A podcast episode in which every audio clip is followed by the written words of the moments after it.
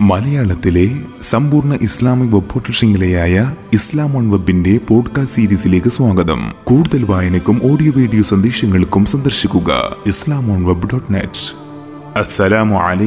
ഷഹർ റമളാൻ കഴിഞ്ഞ വെള്ളിയാഴ്ച ജുമാ ഹുത്തുബകളിൽ നാം കേട്ട വാക്യങ്ങളായിരുന്നു ഇത്. വിശുദ്ധ മാസം ഇതാ യാത്ര ചോദിക്കുകയാണ്. റമദാൻ കടന്നു വരുന്നത് എത്രമാത്രം സന്തോഷകരമാണോ?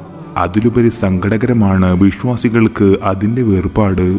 ജീവിതത്തിൽ എത്ര റമദാനുകൾ ലഭിച്ചു എന്നത് ഗുണകരമാവുന്നത് പോലെ വേണ്ട വിധം ഉപയോഗപ്പെടുത്താനാവാതെ പോയാൽ അത് ദോഷകരവുമാണ് എന്നത് തന്നെ കാരണം.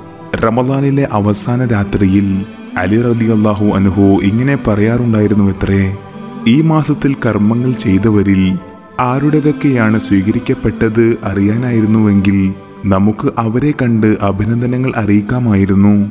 ആരുടേതൊക്കെയാണ് സ്വീകരിക്കപ്പെടാതെ പോയത് എന്ന് അറിഞ്ഞിരുന്നുവെങ്കിൽ നമുക്ക് അവരെ കണ്ട് അസ അഥവാ മരണദുഃഖത്തിലെ ആശ്വാസവാക്ക് അറിയിക്കാമായിരുന്നു.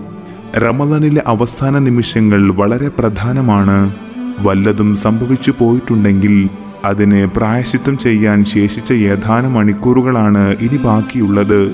ഏതൊരു പ്രവർത്തനത്തിന്റെയും ഫലം തീരുമാനിക്കപ്പെടുന്നത് അന്തനിമിഷങ്ങളെ അടിസ്ഥാനമാക്കിയാണ് എന്നതാണ് പ്രമാണം. മനുഷ്യജീവിതത്തിന്റെ ജയപരാജയങ്ങളും അങ്ങനെ തന്നെയാണല്ലോ. പണ്ഡിതർ ഇങ്ങനെ പറയുന്നത് കാണാം. റമദാനിലെ നോമ്പിനിടയിൽ ഏഷണി പരദൂഷണം തുടങ്ങിയ എന്തെങ്കിലും സംഭവിച്ചു പോയിട്ടുണ്ടെങ്കിൽ അതോടെ ആ നോമ്പ് ധോരം വീണ വസ്ത്രം പോലെയാണ്. പൊറുക്കലിനെ തേടുകയാണ് അതിനുള്ള പരിഹാരം. അതോടെ കഷ്ണം വെച്ച് ദോരമടച്ച വസ്ത്രം പോലെയായി മാറും അത്. ആയതിനാൽ ധോരമില്ലാത്ത വസ്ത്രവുമായി അള്ളാഹുവിനെ സമീപിക്കാൻ സാധിക്കുന്നുവെങ്കിൽ കഷ്ണം വെച്ച് ദോരമടച്ച വസ്ത്രവുമായെങ്കിലും അവനെ സമീപിക്കാൻ നീ ശ്രമിക്കുക. ശേഷിച്ച മണിക്കൂറുകൾ ഇനി അതിനുള്ളതാണ്. അത് റമദാനിലേക്ക് മാത്രമാക്കി ചുരുക്കാതെ ശിഷ്ട ജീവിതത്തിലും അത് നമുക്ക് കാത്തു സൂക്ഷിക്കാം. അഥവാ ഇനിയുള്ള ജീവിതം തന്നെ നമുക്ക് റമദാനും നോമ്പുമാക്കി മാറ്റാൻ ശ്രമിക്കാം. റമദാനിൽ പാലിച്ചതെല്ലാം തുടർന്ന് നമുക്ക് ജീവിതത്തിന്റെ ഭാഗമാക്കാം. അപ്പോൾ മാത്രമാണ് റമദാൻ എന്നത് നമ്മുടെ ജീവിതത്തിൽ മാറ്റം വരുത്തുന്ന യഥാർത്ഥ റമദാനും നോമ്പും ആവുന്നത്. ഈ റമദാനിലെ അവസാന രാത്രിയിലെ നമ്മുടെ നെവയ്ത്തു അതായിരിക്കട്ടെ.